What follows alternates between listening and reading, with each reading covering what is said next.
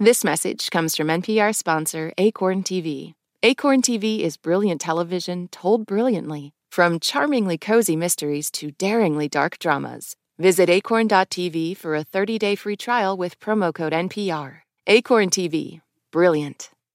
It is Black History Month.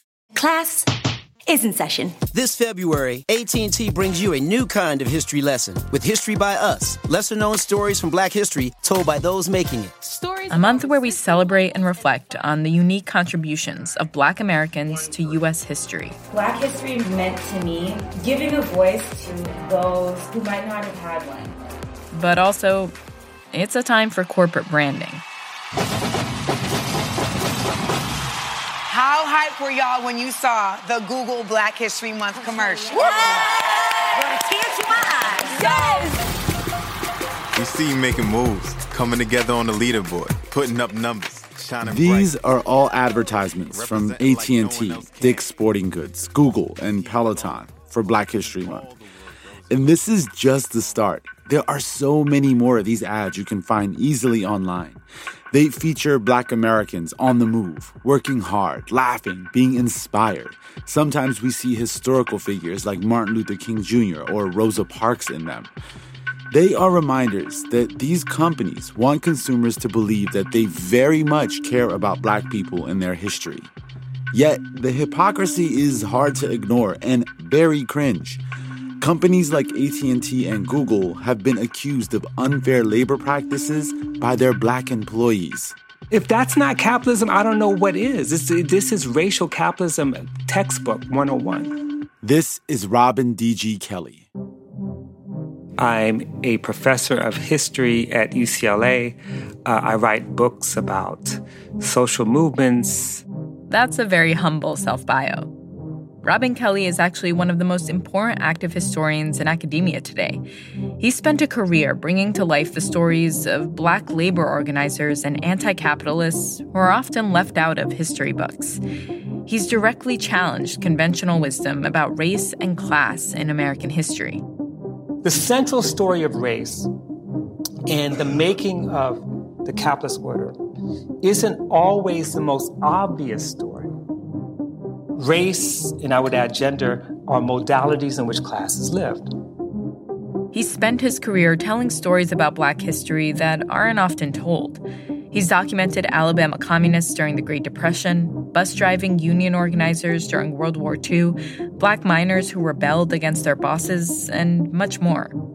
In the process, he's built a vision of history that includes racism as an inherent feature of capitalism the story of race in the making of the global capitalist order uh, is also about the capacity of capital and the state to capture the white working class and tie its identity to race, that is, to whiteness and masculinity. Um, so the secret to capitalism's survival is racism. The secret to capitalism's survival is racism, an idea that might make many people in the US, regardless of their political affiliation, uncomfortable.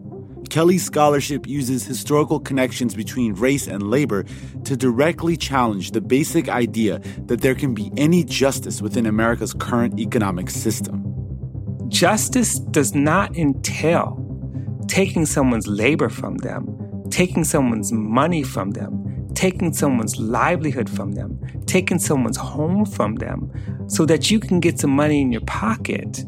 It doesn't entail living a precarious life uh, all because the free market says this is just the outcome. I'm sorry about that. You lose.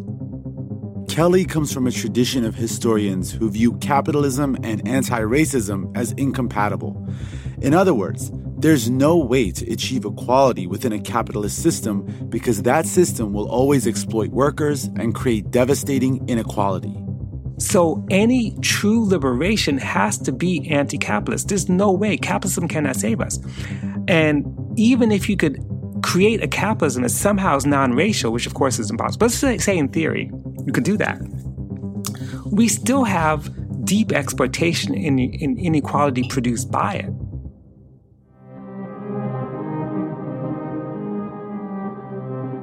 In this episode of Throughline from NPR, we're going to explore a view of Black history you rarely get every February a historical view that connects capitalism and racism in ways that are both surprising and disturbing.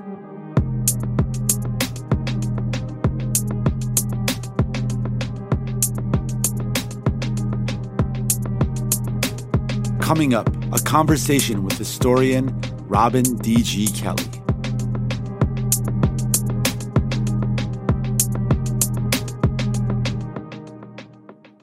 Is Stephanie Dong calling from Omaha, Nebraska, and you're listening to Throughline from NPR. Bye.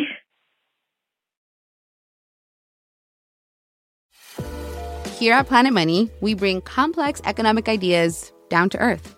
We find weird, fun, interesting stories that explain the way money shapes our lives. Inflation, recessions, the price of gas, we've got you. Listen now to the Planet Money podcast from NPR.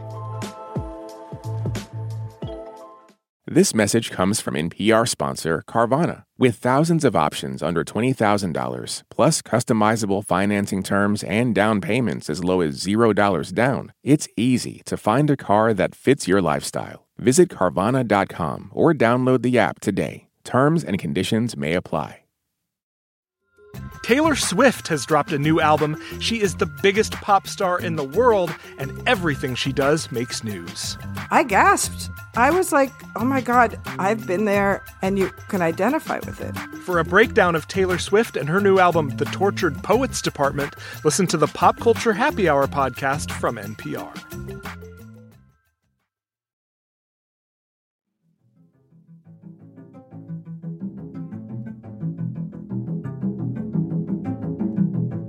Part 1 Racial Capitalism. In 2020, after the international outcry over the murder of George Floyd by Minneapolis police, UNC Press reissued a book called Black Marxism The Making of the Black Radical Tradition. It was written by Cedric Robinson, an American professor and thinker, and was originally published in 1983.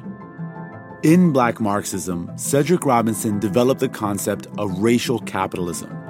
The idea is complex, but it basically means that race and racism are not just incidental features of capitalism, they are foundational.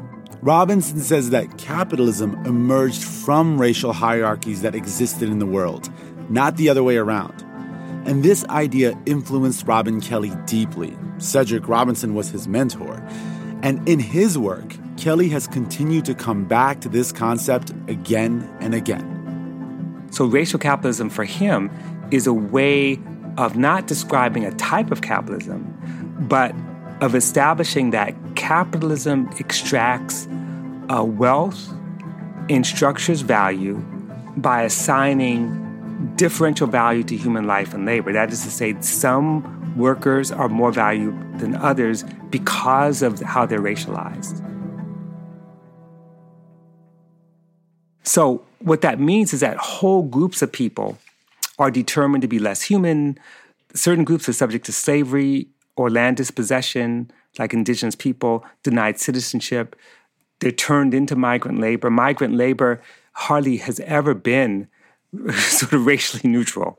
And then the final thing about racial capitalism, which is really, I think, key, is the story of racial capitalism isn't necessarily always the story of slavery and imperialism and dispossession, but it is the, the capacity of capital in the state to capture the quote unquote white working class. That is, to convince white people, much like Du Bois said uh, when he talks about the wages of whiteness, to tie their identity, their racial identity, that is whiteness, and in, in many cases their masculinity in terms of men, to the ruling class, to capital. Mm. And so capitalism's origins in the US, especially, but I think all over the world, depends not just on the subjugation of, of black and brown people, it's on being able to get that myth to work, mm. to convince mm. a whole section of the class that those other cats over there, they're not worthy of your solidarity. They should be working for you and they should be making less than you. And what's the outcome? The outcome is the US South has a white working class that makes way less money than white working people elsewhere. Why? Because they make more than black people. That's it. I mean, yeah. and so Cedric is fond of quoting Otis Madison, who uh, was a colleague of his, who basically says, you know, racism wasn't created for black people. For black people, guns and tanks are sufficient. It was created for white people hmm. to convince them, right, that somehow you need to be on the side of the people who exploit you. Mm. You know, and that is the magic of racial capitalism. The secret to racial capitalism is the capacity to once again capture white working people who are convinced that somehow being white is a thing and that they deserve some things as a result of it. And yet it ends up exploiting them as well, but differentially. So I'm just thinking of like Fred Hampton's quote. I think the quote is We believe that racism is an excuse used by capitalists. Mm-hmm. We're not a racist organization because we understand that racism is an excuse used for capitalism. And we know that racism is just is, is a byproduct of capitalism. Fred Hampton was the influential leader of the Illinois Black Panther Party. He was killed by Chicago police in 1969. Everything would be all right if everything was put back in the hands of the people. And we're going to have to put it back in the hands of the people. Does racial capitalism in the theory push back against that at all? Or is it really just a kind of in the same neighborhood of argument? Right. Well, this is where I get myself in trouble because I actually believe that a lot of people use the term racial capitalism in, in multiple ways, in some ways that are really problematic.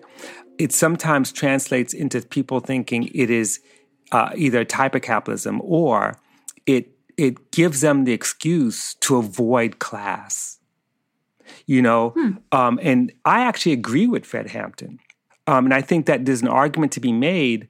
Yes, capitalism uses difference as a way to generate surplus, to extract surplus, and to be able to build and create a kind of protective army of labor. That is the army of labor that believes that because they get a piddling more, because they don't have to be subjected to segregation, because they have all white uh, waiting rooms or could be in the white section, that somehow the wages they make have a little bit more magic to them when you break it down, and this is what, what I think Fred Hampton was saying, when you begin to break down where that surplus actually goes, only a piddling of it actually goes to white working people and this kind of so called middle class, right?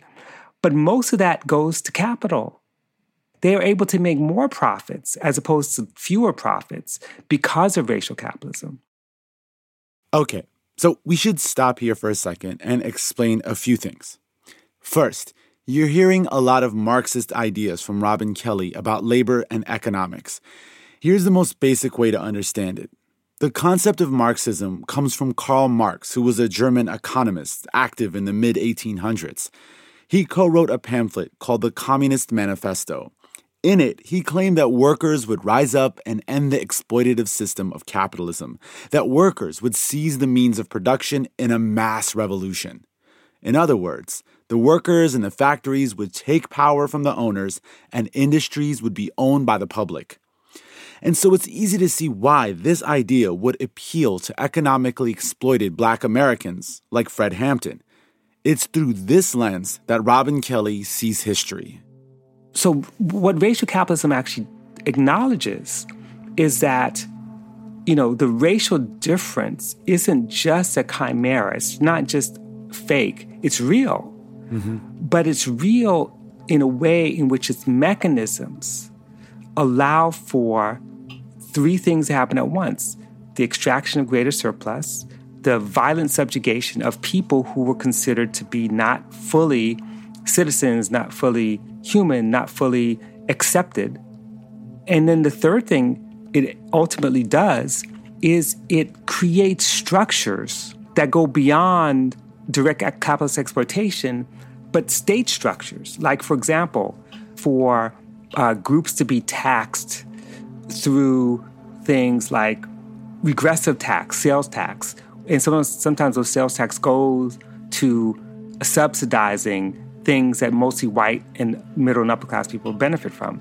It permits things like disfranchisement, the political war against people of color, not allowing them to vote or participate in democracy, and it justifies that because, again, racial capitalism allows a particular part of the class to say, you know, this is okay with me. Mm-hmm. And so, what it essentially does, racial capitalism actually subsidizes white wealth accumulation, partly by taxing people who can't benefit from government expenditures.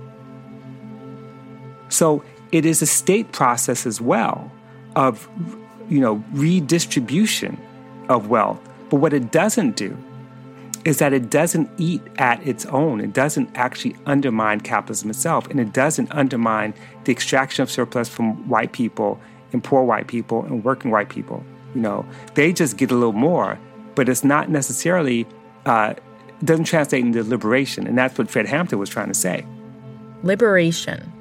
We usually hear that and think about political freedom, or in the context of Black history, freedom from enslavement. But the liberation Fred Hampton and other black Marxists were advocating for fell more in line with the liberation of the Communist Manifesto.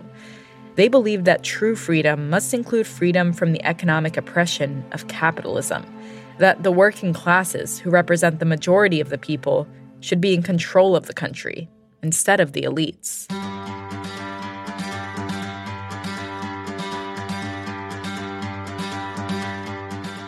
So, how did Robin Kelley come to agree with Fred Hampton? And how can his story inform our own view of how we got to the present moment?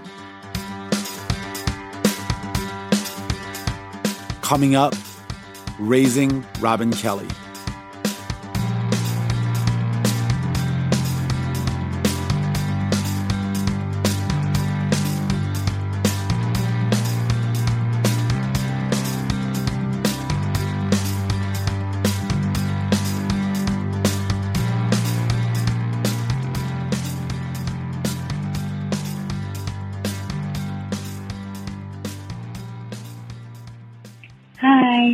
My name's Anna Messer, calling from Nashville, Tennessee, and you're listening to Throughline from NPR. Moms know the ups and downs of life. It's what makes them great subjects for books. This is one of the things that fiction can do, right? It can give us a window into the battles that each person is waging or facing, but it doesn't mean that we condone her actions. This week on NPR's Book of the Day podcast, we are discussing books centering mothers. So call your mom, then tune into the Book of the Day podcast from NPR. Instead of scrolling mindlessly, engage mindfully with the NPR app. With a mix of on demand news, stories from this station, and your favorite podcast, you can relax without shutting off your brain.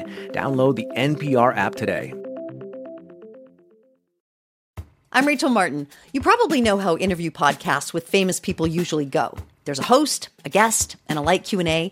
But on Wildcard, we have ripped up the typical script. It's a new podcast from NPR where I invite actors, artists, and comedians to play a game using a special deck of cards to talk about some of life's biggest questions. Listen to Wildcard wherever you get your podcasts, only from NPR. Part 2 The Ether.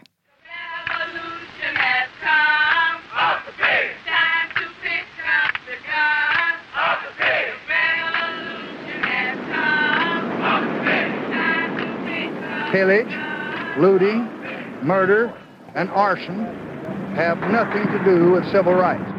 In New York City during the 1960s, Harlem felt like the center of a revolution. And we want some action now. Action has to come. You wanted some action then, didn't you? Because you don't like the idea of white people shooting black people down, do you? And you're ready to do something about it, aren't you? We know you are and Robin D.G. Kelley grew up in the thick of it. Children of your generation, when it's time for them to take over this ghetto here, which is their home, they will be the ones to say, well, what will go on, what will not go on, and what they will accept and what they will not accept. I mean, this is the age of the Black Panther Party, the Black Liberation Army. Revolution was taking place all around us, you know.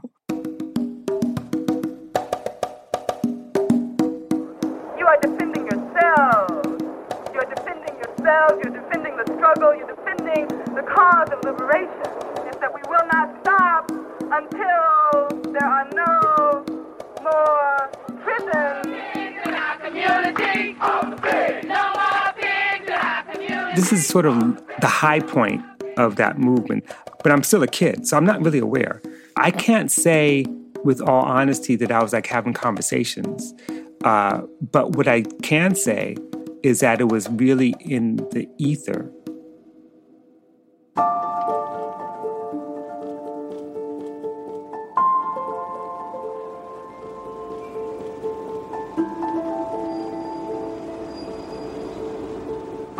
Robin was raised in the 1960s, mostly by his single mother. Along with his older sister and younger brother, they grew up in a tenement apartment on the border of Harlem and Washington Heights. Living in a household where my mother, her focus was on non Western religions. So I, it wasn't a typical household. My mother's a hippie. She's walking around barefoot with long hair and a poncho in Harlem, reading the uh, Bhagavad Gita and what it meant was that there were no boundaries or borders. The United States didn't exist as an enclosure. South Africa is a country, country of many races. There is room for all the various races. que tengan validez universal porque son universalmente aceptados, consagrados por los pueblos.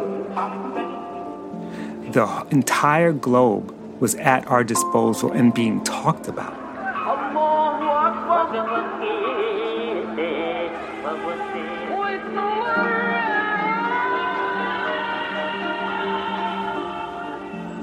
Whether in the streets, people talking about Africa or Haiti, in my house, talking about India, Hinduism, listening to street corner speeches about Mao Zedong and black liberation. The thing is, my home life in New York was actually great. In other words, I didn't come from a broken home. I came from a really stable, beautiful, spiritually grounded, little tiny tenement apartment. That was foundational. That was the basis of the outlook. But the idyllic, stable life Robin experienced in Harlem changed when he and his sister were forced to move across the country to live with their father in Seattle. It was the early 1970s. He was in fourth grade. And like many other kids from the city, he was bused to a school in the suburbs. So you go from Harlem to living in the central district of Seattle to getting on a school bus to go out to the suburbs, which are hostile and racist. I don't use the word racist lightly. They're not just racist because they're white people who are not nice. They did mean things to kids, black kids, and treated us like we were uh, not even human. Despite this harsh change in environment, Robin and his sister got straight A's. But this didn't protect him from bad treatment, even from his teachers because I got straight A's, I had teachers who just literally waged war on me. I had a, a homeroom teacher in the seventh grade. We didn't have report cards sent to us. The homeroom teacher would hand them to you. And so she would open them up and look to see what you got. And every time it got to me, she would look at me with contempt and throw the report card down and just do a huff and puff. Was all this difficulty worth it? Did Robin and his sister receive a better education at the suburban school?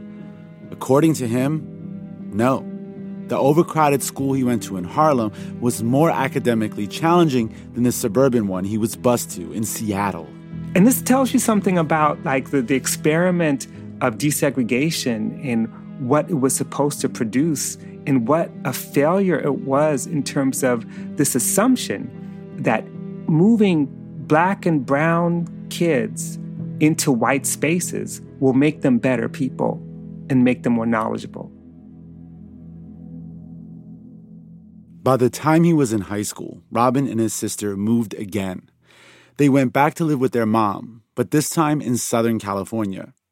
And at that point in his life, there were very few people who would have guessed that Robin would one day become a well known, successful academic. I was really typical, you know, meaning that my sister was ahead of me. She's really smart. She was the scholar. I'm famous at Pasadena High School in 1980 for one thing, and that is that I threw the party of the year. Tell us more about this party. Back in the days of house parties, I threw the party of the year. We had a DJ. They were playing the whispers over and over again. I mean, this was like the days. And my, my future wasn't destined to be involved in organizing, activism, scholarship, none of that. And after high school, Robin applied to Long Beach State, not entirely sure what he even wanted to study. First photography, and for about two weeks, he was a business administration major. Business administration, me, me. Wow. It doesn't make any sense, right? I'm like yeah. the anti capitalist, uh-huh. right? But I didn't even know what that meant. During that first year in college, Robin experienced two traumatic events that would change the course of his life. The first happened soon after he joined an all black fraternity. And one night we're going to get some chicken. And long story short, a group of six white boys armed with two by fours, bolt cutters, pipes, jump out the car, and for no other reason that we're black, chase us down and I'm in a chicken place and I get beat up and I'm hospitalized.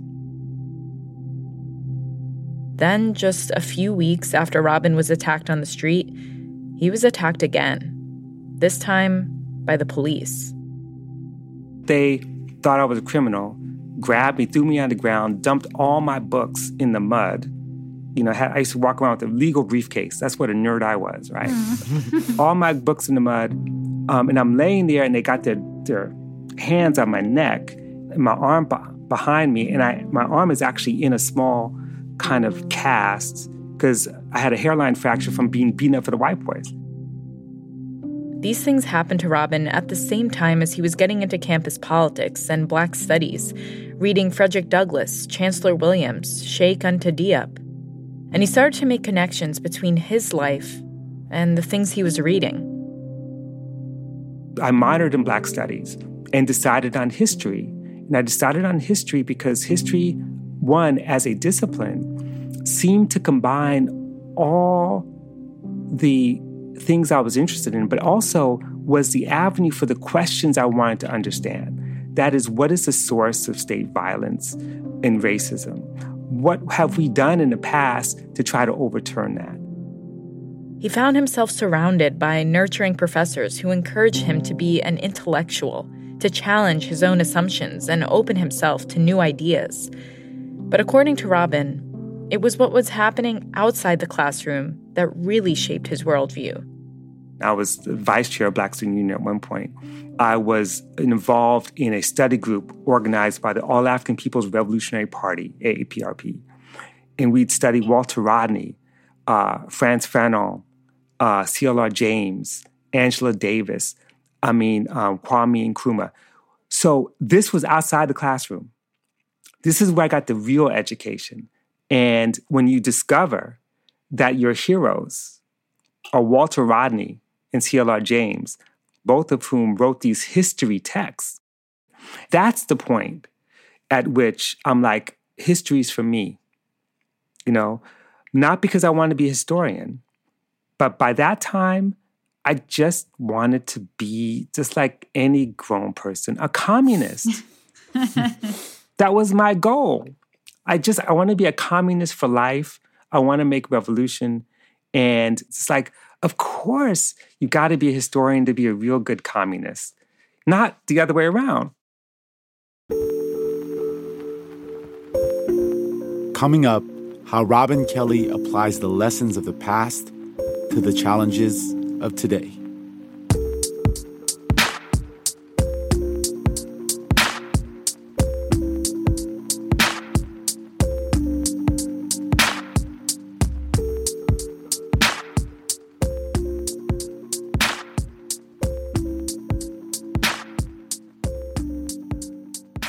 My name is Nick Jones. I'm from Honolulu, Hawaii. You're listening to Throughline with NPR. Thanks for what you do.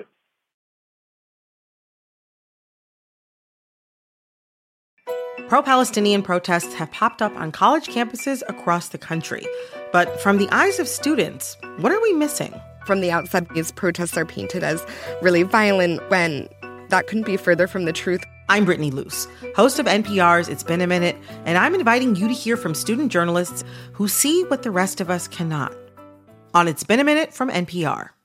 Big news stories don't always break on your schedule, but with the NPR app, news, culture, and podcasts are ready when you want them in your pocket. Download the NPR app today.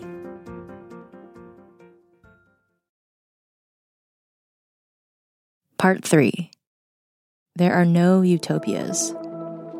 Back in 2020, just a few months after Amazon opened a new warehouse in Bessemer, Alabama, workers started organizing. A fight that's still playing out today. We're being treated like we're prisoners. Who's there to get a job done? What's your biggest frustration there? Job security, respect, your safety, well-being. The community don't realize is what's going on behind the curtain. What are the people there going through just to make sure that we get our packages? It's time for us to make a stand. It's time for some changes. Many of the workers wanted better working conditions, better treatment and pay. So they attempted to join the Retail, Wholesale, and Department Store Union.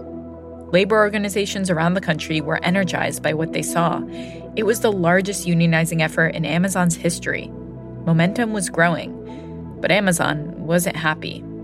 It was announced that a vote would take place among the employees of the warehouse about whether they should join a union. Amazon lobbied hard against it. And in the end, Amazon walked away with a victory Friday in its battle against the effort to unionize a Bessemer, Alabama warehouse. Workers voted at a more than two to one margin not to join the Retail, Wholesale, and Department Store Union. But not long after the vote, the National Labor Relations Board, a federal regulator, began investigating whether Amazon illegally interfered with the vote. One of the key and most controversial pieces and focus a mailbox. Amid the voting process, a mailbox was installed in the warehouse's private parking lot that Amazon says was meant to make voting, quote, convenient, safe, and private. Union organizers, though, say the mailbox was in view of company surveillance cameras and led many workers to wonder if their votes were being monitored. The investigation concluded that Amazon tampered with the election, so they ordered a second vote. The voting is set to end later in March. Now, it would be easy to see what's happening in Alabama in isolation, outside the context of history. But if you scratch beneath the surface, you will see a story of race and class and labor rarely told. The fact is, nearly 100 years ago, there were intense, radical labor organizing efforts happening in Alabama by farmers, communist farmers, most of whom were black. Robin Kelley tells this story in his seminal book, Hammer and Hoe. If you walked around Birmingham, Alabama in 1929, you would never ever guess that the Communist Party would ever even be there, let alone have a mm. presence. In fact, in 1929, you wouldn't even guess that there'd be a union movement. Yet, that same year, communist organizers began arriving in Alabama with the goal of organizing farmers and workers.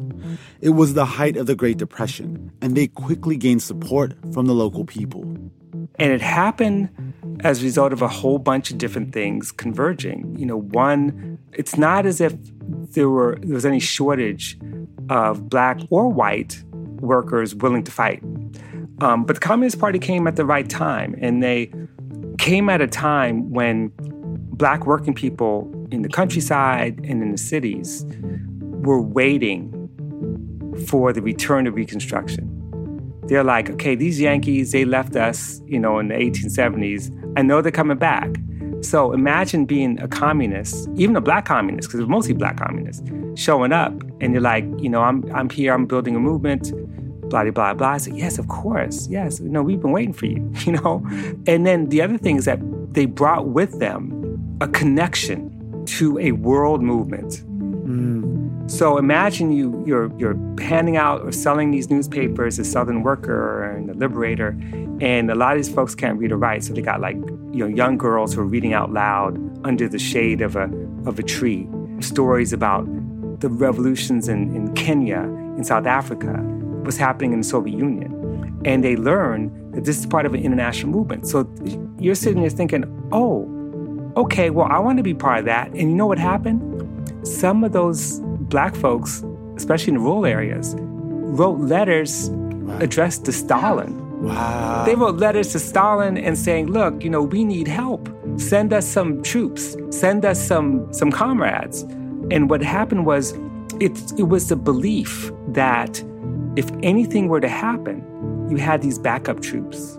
You know, and I interviewed people who, believed that, you know, uh, who said, you know, we, we were willing to, to go on strike against the plantation owners because we knew that if they started trying to kill us, that Stalin would send troops, they'd come in through Mobile, they'd march up, you know, through southern Alabama, and they'd be in trucks, and each truck would have seven men, and they'd have guns, and those seven men will go out and they'll take out the plantation owners. You know, they, they believe that.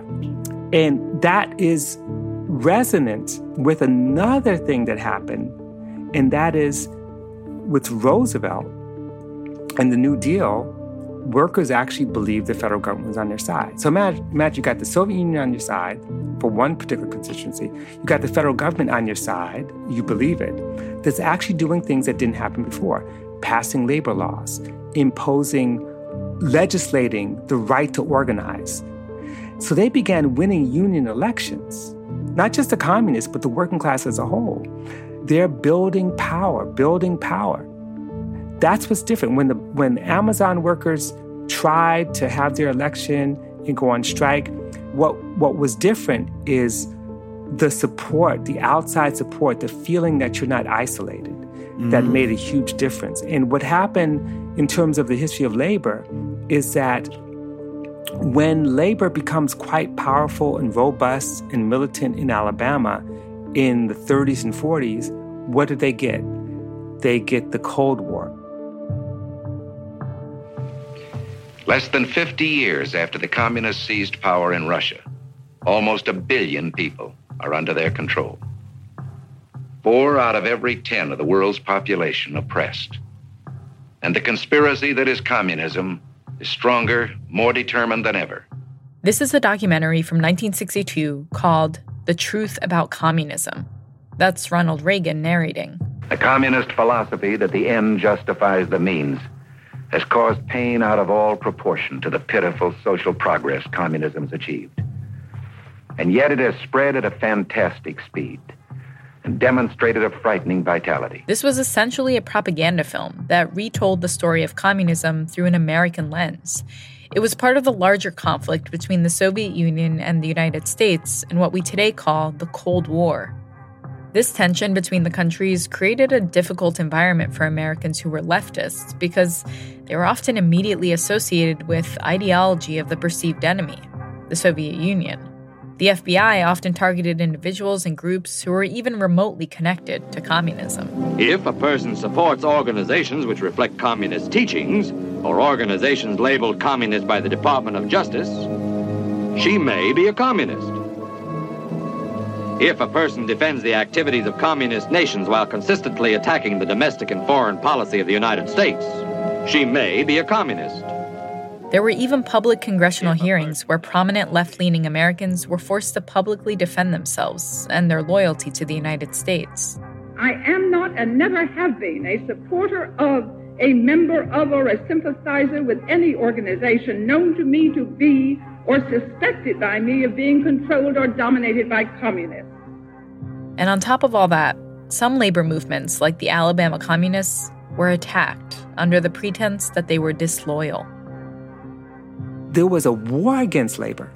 And then we tell the story all the way up to the 1970s when the largest strike wave since 1946 was in the early 70s. And some of those strikes were in Alabama.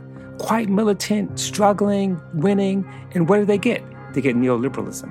They get um, a, a logic backed by the state that says that capital makes jobs. Rich people are the ones who are going to save us. That's why we need tax policies in which rich people could keep as much money as, pos- as possible and working people can get paid as little as possible. And that's going to keep our economy going. That becomes the, the prevailing logic of the world we're in now.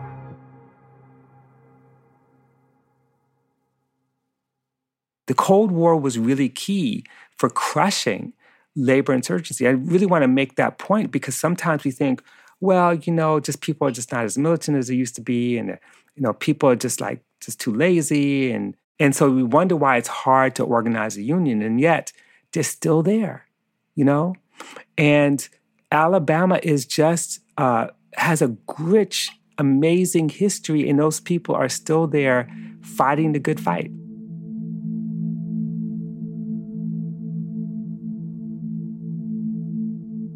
Jeff Bezos putting an angry customer on blast. The Amazon CEO sharing an email criticizing his support for the Black Lives Matter movement. The Amazon founder Jeff Bezos saying he'd be happy to lose customers who oppose that company's support of Black Lives Matter. Bezos taking a screenshot of the email and then posted it on Instagram. In June 2020, Amazon publicly supported the Black Lives Matter movement. They announced that they would donate $10 million to organizations that would, quote, bring about social justice and improve the lives of Black and African Americans.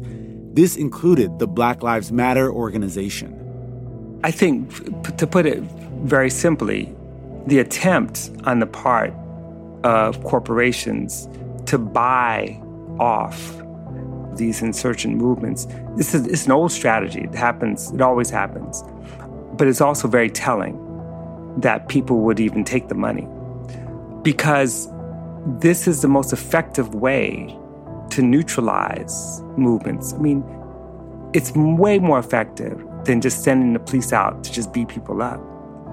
Once you get, once a corporation gives them money and you're doing commercials for those um, companies, you owe them something.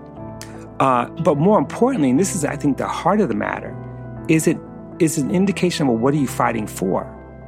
You cannot say, I'm in alliance with the very corporation who's extracting all kinds of wealth at the expense of people's crushed, destroyed, overworked bodies, and you're going to take their money?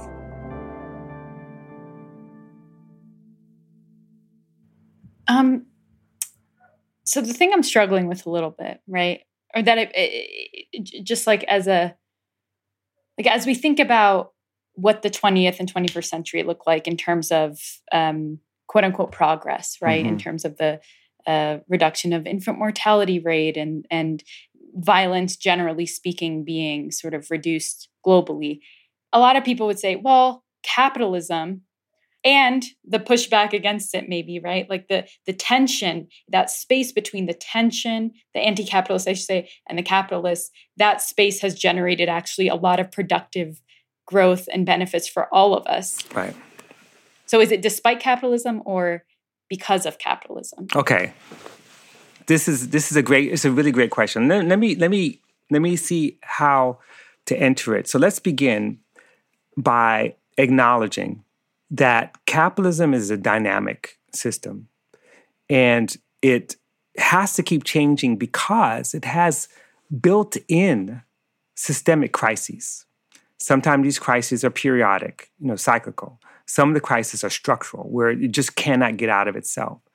Uh, and some crises are just like crises that really require radical transformation.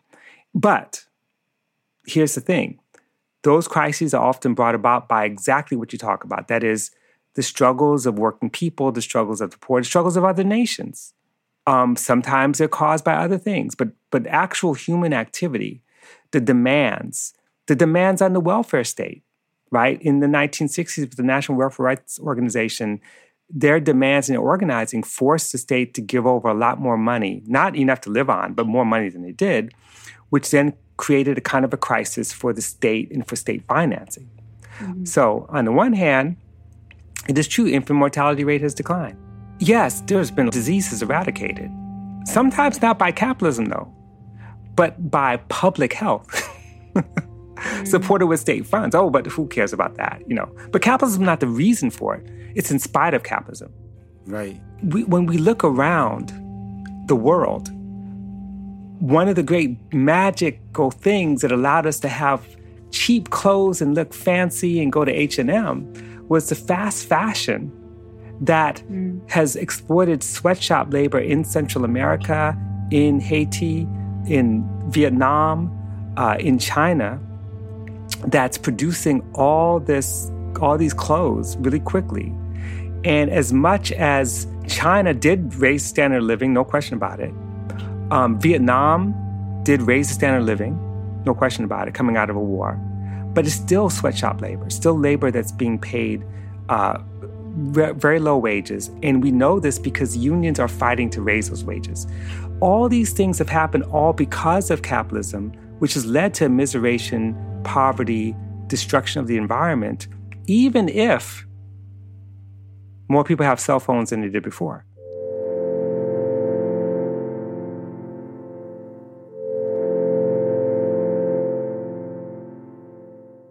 This vision of a kind of society which fights all of the kind of isms, racism, ableism, sexism, all these things, are one of the lessons we've learned about human history and especially about how communism actually unfolded in like the Soviet mm-hmm. Union, for example, that right. these kind of some would call utopian visions of a society, can they be dangerous in the sense that they embolden people or give them a kind of sense of almost like a religious fervor in their sense of like righteousness and what needs to happen for society?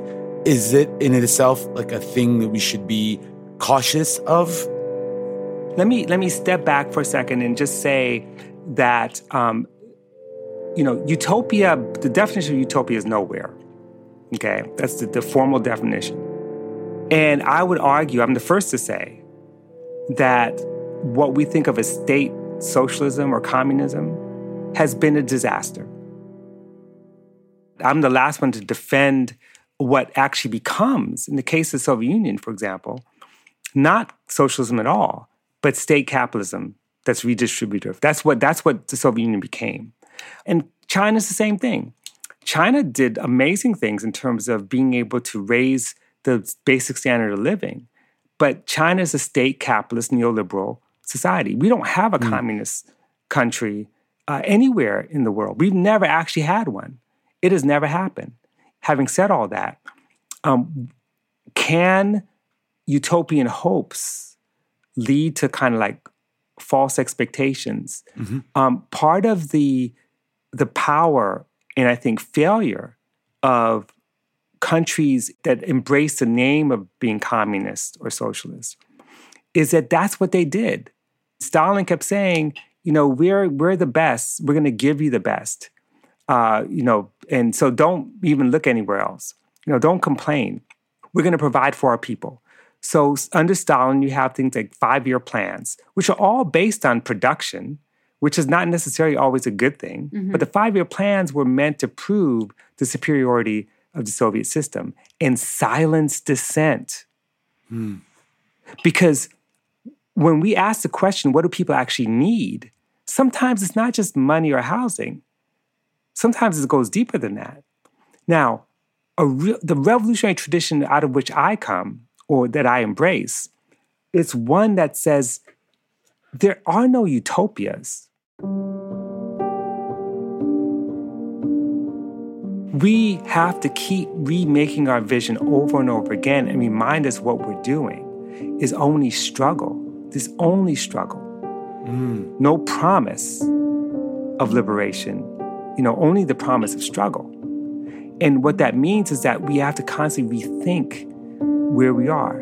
And if we see that the systems that we're, we're creating are actually in the hands of a few people who are making determinations for us, that's not good. Mm. And I'm not saying that we need to go back to some, you know, romantic notion of what socialism was supposed to be. But what we are, whatever we need to do, we need to do it fast, and we need to do it in a way that we put at the center life needs. Life needs, human needs, and that is all of life needs uh, to reproduce ourselves, to, to be good people. And at the center of all that, of course, is love. Agape, as, as Dr. King would say, the constant struggle to make community. Because the deeper our communities, the harder it is to break us apart. You know, and it means being in the community of people we may not like, but that's how we move forward. Um, uh, and with all of our mistakes and errors and all of our misjudgments, we move forward together. Um, and that's with that without the expectation that there's going to be some kind of rainbow at the end and which we're all going to be happy. I, I, I avoid optimistic and I avoid pessimistic. I don't even use hope. I always use struggle. And and why do I do that? Because I think that you cannot be an intellectual in a think tank sitting around thinking about these things on your own or run a blog and decide what needs to be done. You can only do it in struggle with other people because that's the source of ideas.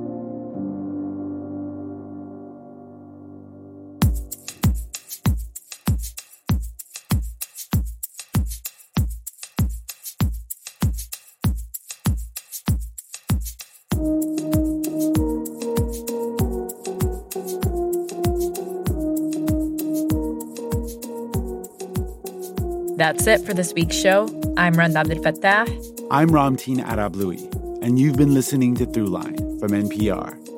This episode was produced by me. And me, and Lawrence Wu, Laine Kaplan-Levenson, Julie Caine, Victor Yvellez, Skylar Swenson, Bonsi Krona, Yolanda Sangweni.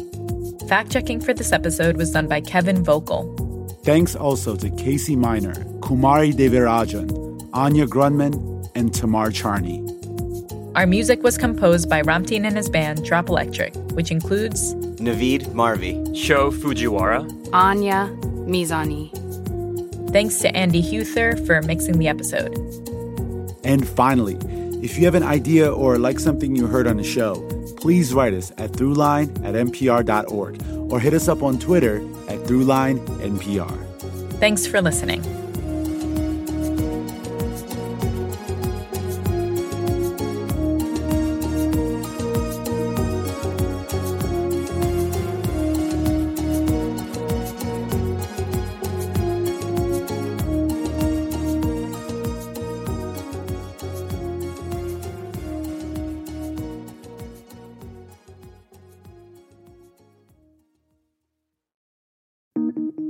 Listen to Embedded for moments that stay with you.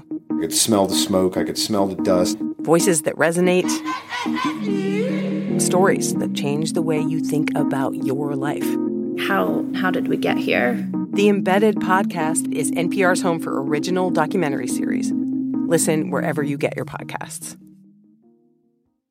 There are a lot of issues on voters' minds right now. Six big ones could help decide the election guns, reproductive rights, immigration, the economy, healthcare, and the wars overseas. On the Consider This podcast from NPR, we will unpack the debates on these issues and what's at stake. You can listen to NPR's Consider This wherever you get your podcasts. Why is everyone so obsessed with traditional wives or trad wives on social media? This week, we're talking about the viral videos of women making marshmallows and mozzarella from scratch, and how behind the sheen of calm kitchens and cute fits, there's some interesting pessimism about our modern world. And that's worth digging into. Next time on It's Been a Minute from NPR.